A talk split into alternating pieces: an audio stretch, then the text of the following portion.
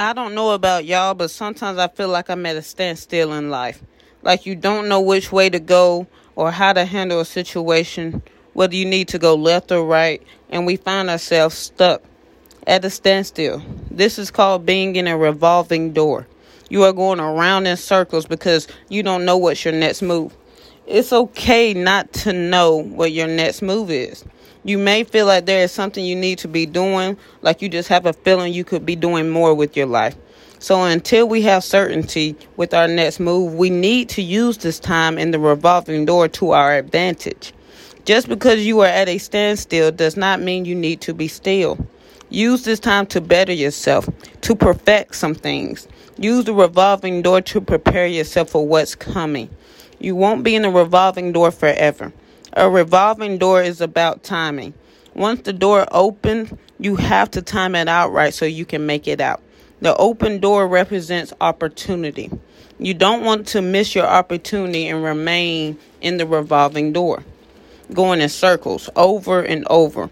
So use this time to better yourself physically, mentally, and emotionally as well. Whatever you are pursuing, whatever you are manifesting, prepare yourself for what you are asking for. Use every time you have very wisely. When the time is right, your door of opportunity will open and you need to be ready to go through it. There's nothing worse than having the door of opportunity open and you're not ready or prepared to walk through it. Remember, to get out of a revolving door is about timing. So you need to be ready at all times for when the door opens up.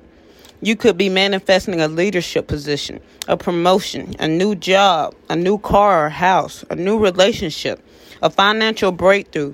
Anything you are manifesting, prepare for it. You could work on your social skills, customer service skills for that leadership or promotion. You could make a plan, set goals to get that new car or house. You could work on your communication skills for that relationship. Use that revolving door stage in your life to your advantage. So when it's time for you to get off, you will be ready. Don't waste your time in the revolving door doing nothing. Because when your opportunity opens up, you will walk through unprepared and mess up your opportunity that was sent to level you up. So being in a revolving door is not to hold you back, but a place for preparation for your level up. When you step out that revolving door, you will be better. You will be walking into your blessing. Continue to manifest in that revolving door. When that door of opportunity opens up, you will come out better than when you went in. Don't let your enemies, your haters discourage you or put you down while in that revolving door. They want you to miss your opportunity. They want to mess up your timing. They are a distraction. They want to distract you. They don't want you to use the time to prepare and better yourself. They want to trick you to thinking being in a revolving door is a bad thing.